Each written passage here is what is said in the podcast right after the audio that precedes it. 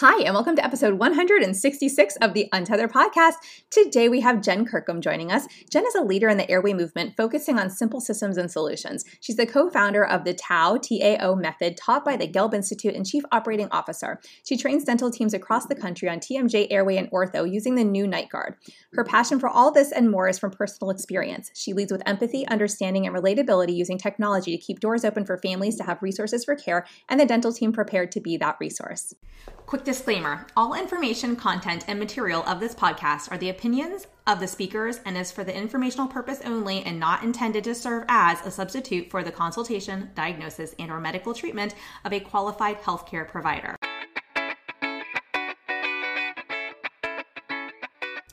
Welcome to the Untethered Podcast. I am your host, Hallie Bulkin.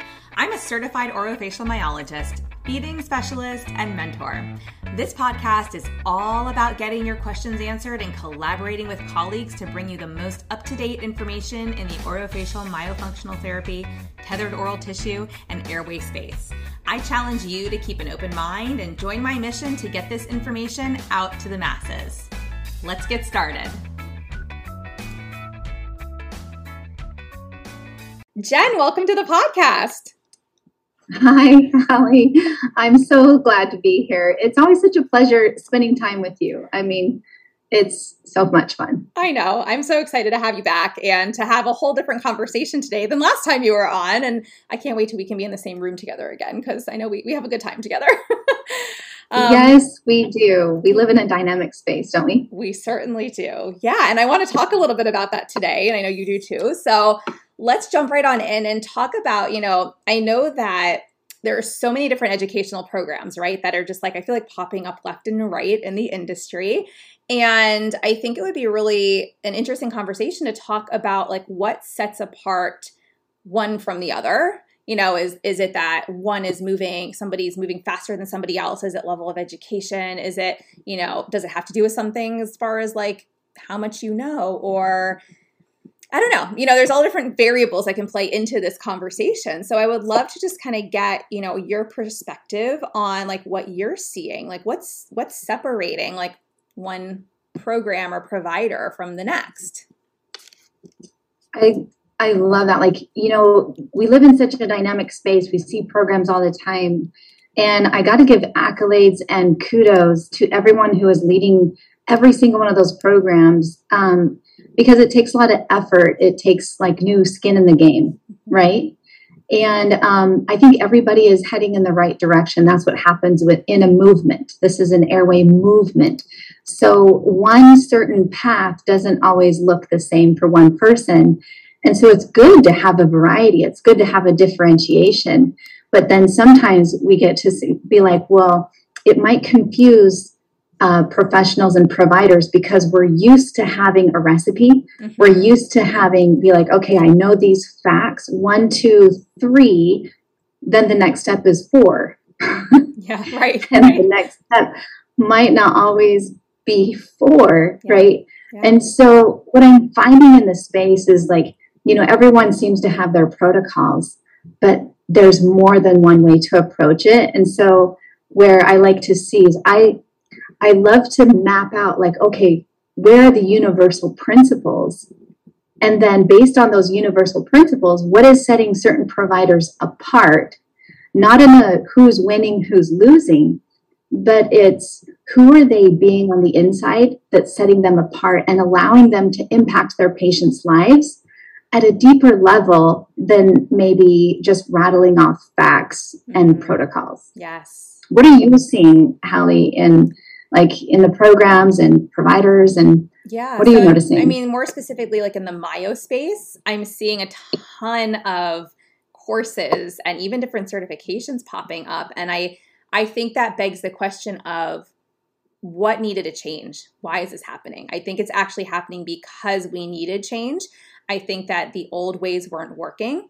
Um, i think that it goes beyond the level of education that you can gain from a course and it goes into what else is accessible um, whether it's mentorship connection community um, ongoing support, knowing that you can connect with your patients, and that's just as as important as what you know.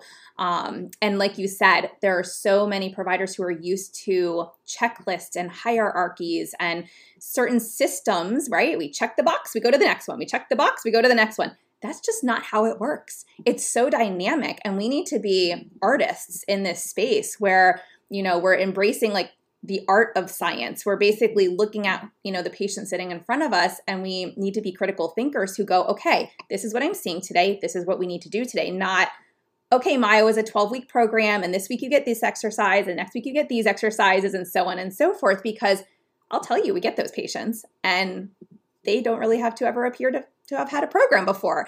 So, you know, it's it's it's a um I think that's why we're seeing so many more courses. Not to say the original courses taught that way, but I just don't think that the courses that existed previously were teaching critical thinking. And for me personally, that's something that I think is extremely important that we embed, we, we intertwine that into our programs. But I also teach identity because if you can't identify as the provider that you need to be for your patient, then who are you?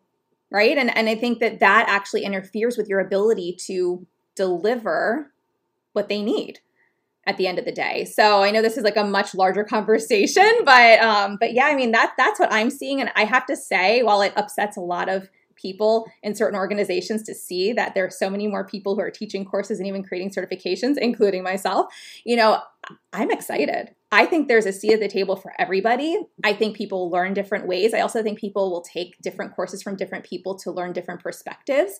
Um, but I think that we all need to support each other at the end of the day because I think we're all on the same journey and our end goal is to help our patients, right? So that was my long my long answer to, to the question.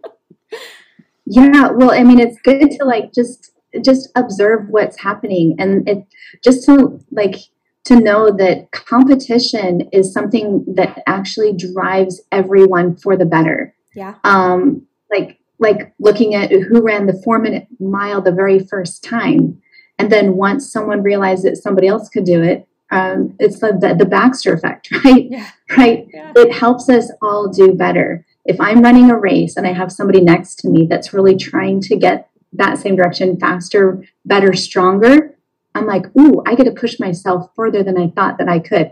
And I think that's where we look at like, this is not an exclusivity yeah. conversation. Yes. This is an inclusivity conversation. And I actually what I want to bring to the table today um, is kind of looking at, um, like, I don't want to bring religion into this, but this is a good example in the Jewish culture. And you probably know this better than I do.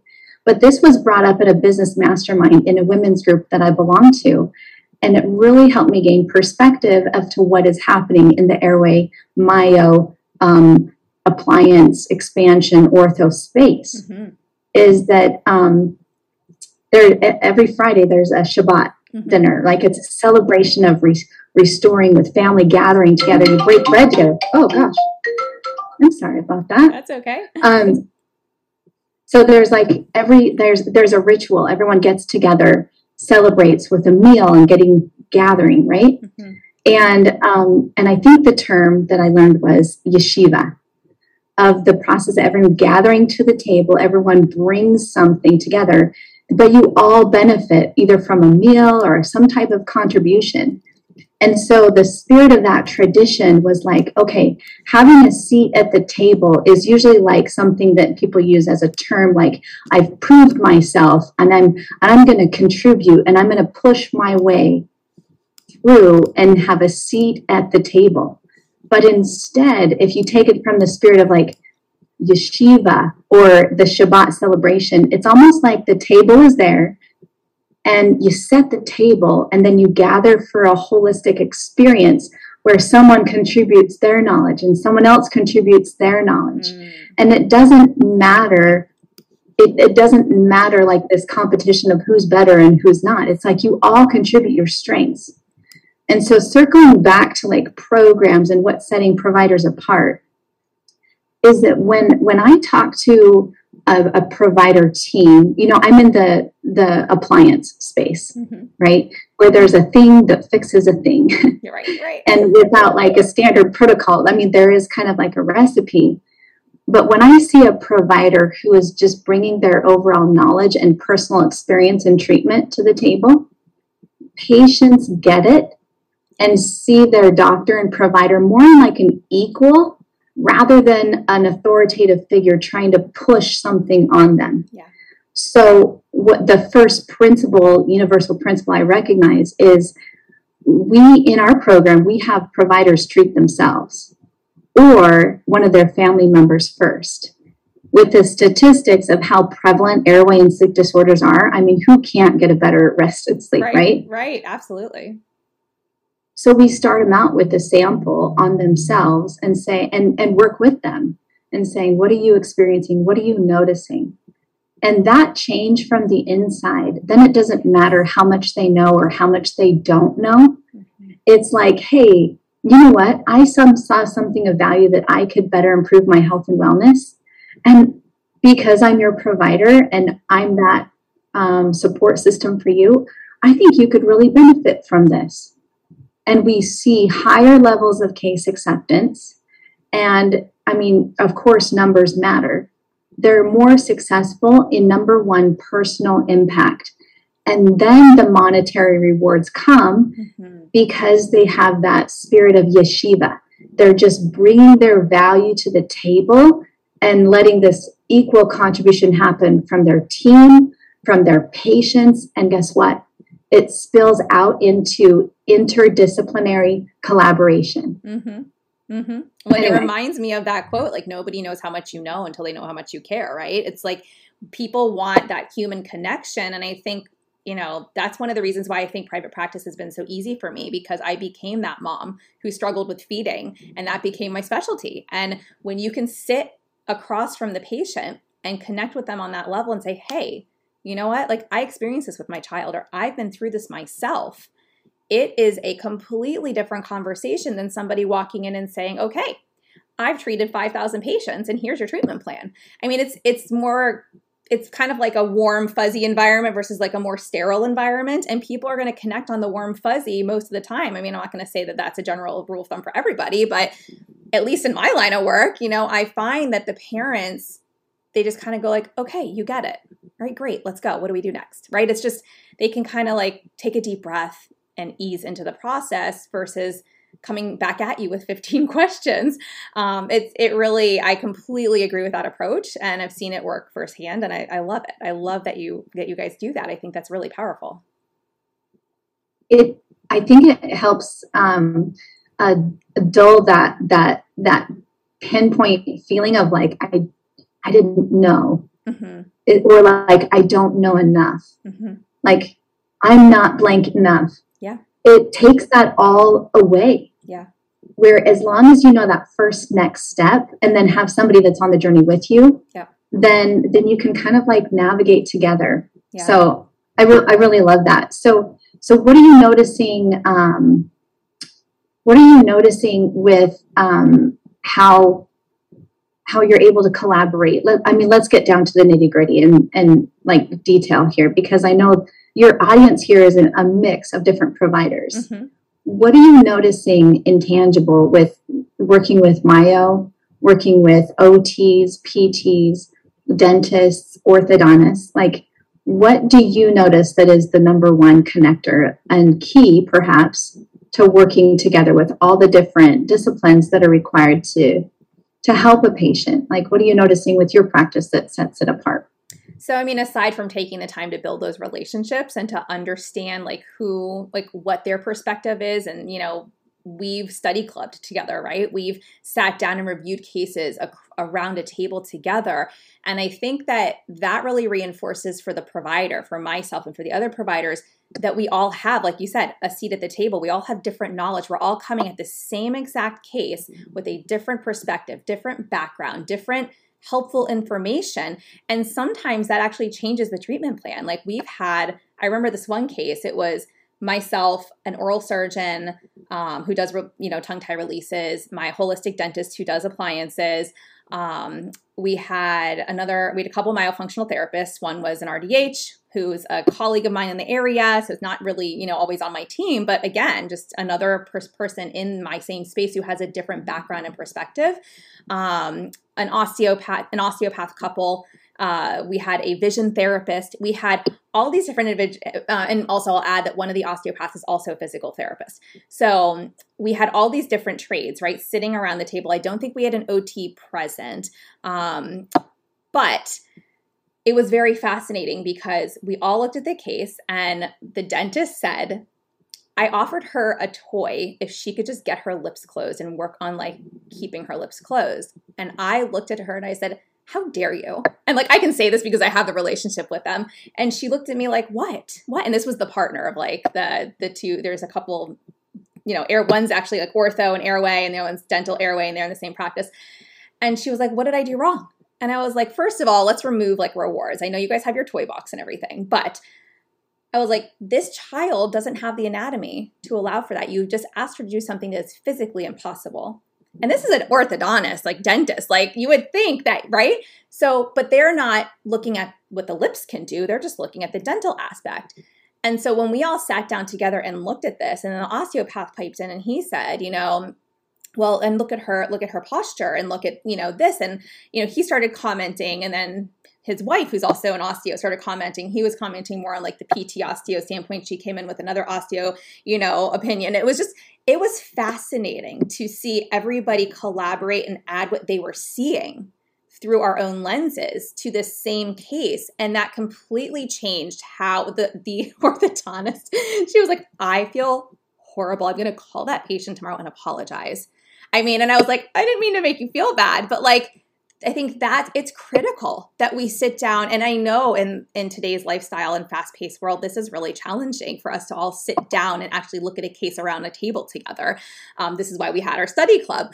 But it's so critical that we find a system that allows us to all have our eyes on a patient and collaborate and contribute the knowledge and what we're seeing through our lens so we can really make a holistic treatment plan and say, okay, here's what we're going to do for this patient. Here's the next step. Here's this. Here's this. Here's that. Do, are we all in agreement? Because that that to me is best patient care.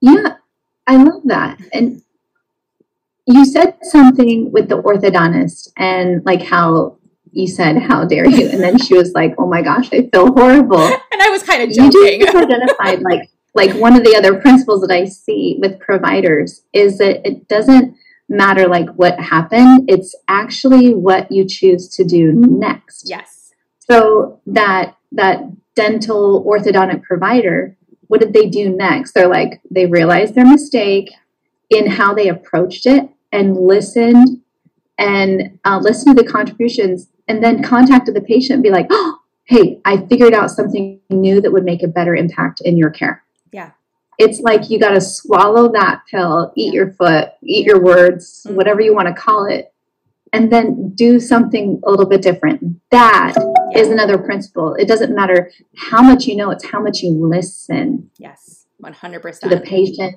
and to other providers. Yeah. And that's why I love working with them because they're phenomenal providers. And we can all come forward and say, you know what, I don't know, but let me talk to somebody and find out. Or, you know what, this is not working. Let's let me consult with a colleague. Let's pull somebody else in on this case and let's figure out how we can help you move forward. And I think to me, those are the best kind of providers people who admit that they don't know everything and don't let ego get in the way and who are willing to consult with the team or even a new member of the team to best help their patient. Because at the end of the day, ultimately, again, we're all here to help our patients.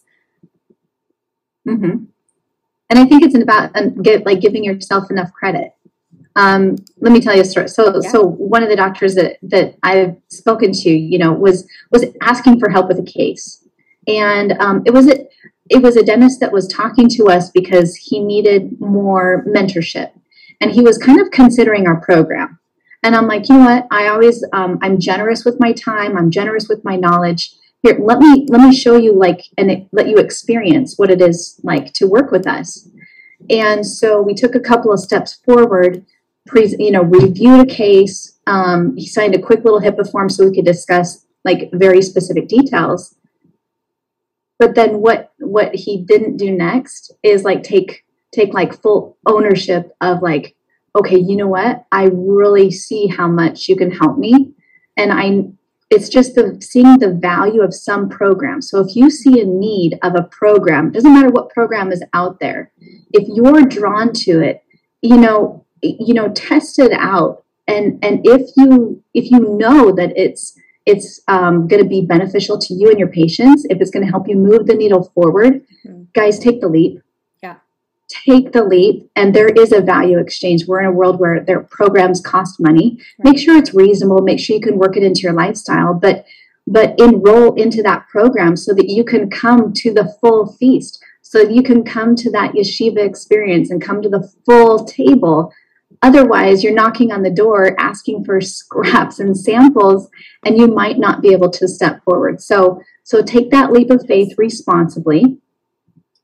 Follow the follow that intuition and then really own like what you're really capable of. I mean hallie if have, have you worked with um, providers who have maybe stepped forward and, and kind of taken a nibble at your program, but not not have that full experience? What do you see that they're experiencing now versus someone who does? Yeah, I mean it's it's an interesting question because like my inbox on social media, for example, is flooded all the time with, "Hey, can you just help me with this one case or this one question?" And I'm like, I hate to not be able to help, but also you have to understand like I run two businesses, I have a family, like, you know, I can't offer everybody free help. So, my, you know, I'll say email Jess, and if you'd like to set up a consult, I'd be happy to help you. And you can kind of get a taste of like what I offer.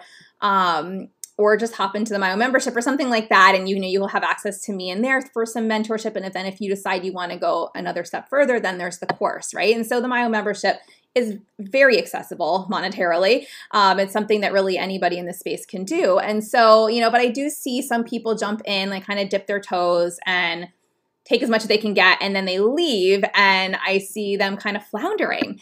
And I'm like, well, you didn't take a course. Like it's the the membership is there to support you. You know, yes, come in if you just want to dip your toe and see if this is for you or not. And if you decide it's not for you, that's fine. But I do see people who will come in and then they leave and they're kind of like, well, I don't have access to support anymore. And it's like, well, your next step would be a course. Like, you need a comprehensive approach to understand what you're looking at.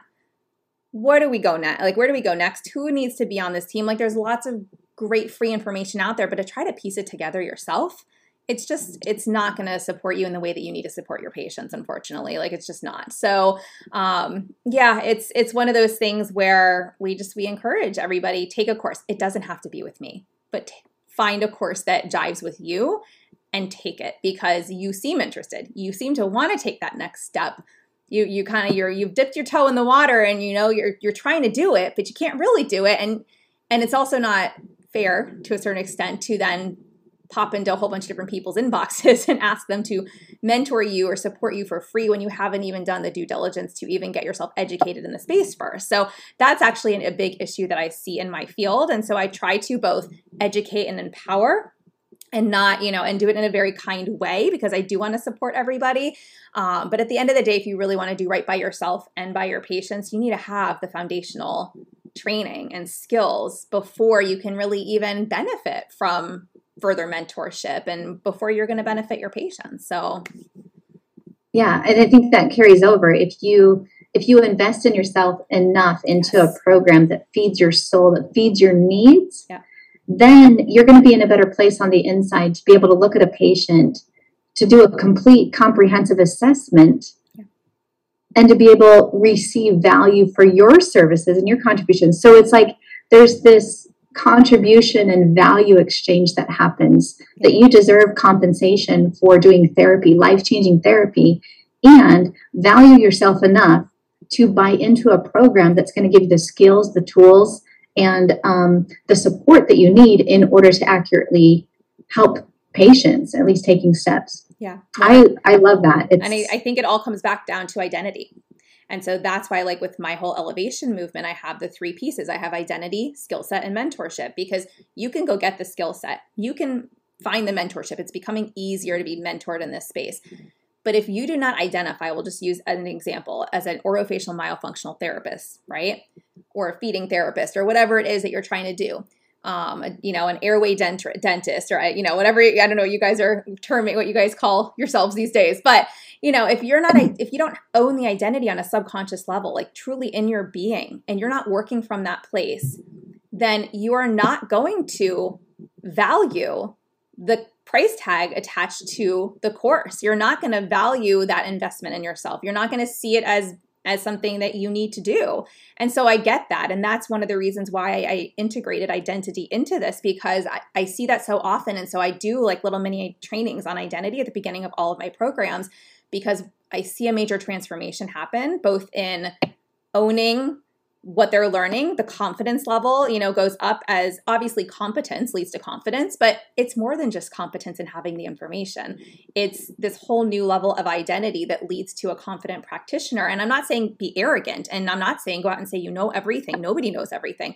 But you have to identify as that practitioner before you can truly step in front of a patient and successfully treat that case. And there's a lot of people who already do who have no idea that they identify this way and they haven't had to work on this, but that's not that's not true for everybody. So I do see that as that big, you know, like, oh, I'm not good enough or, you know, I don't know enough or I haven't had enough experience and you know, I tell everybody it'll come with time. But today, the identity has to be in place today, not 10 years from now.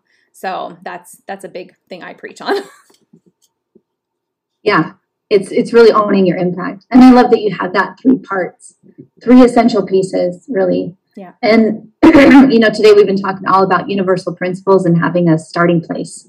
Yeah. Starting place for yourself, a starting place for your patients, and really dive into the value exchange that that is available out there. So yeah. doesn't matter what program, but find what your needs are and where you're at right now and just like take take that step forward. Absolutely. So, um, where can they find you if they want to connect with you, Jen? Where should they go? So, um, the easiest place to find me is at gelbinstitute.com.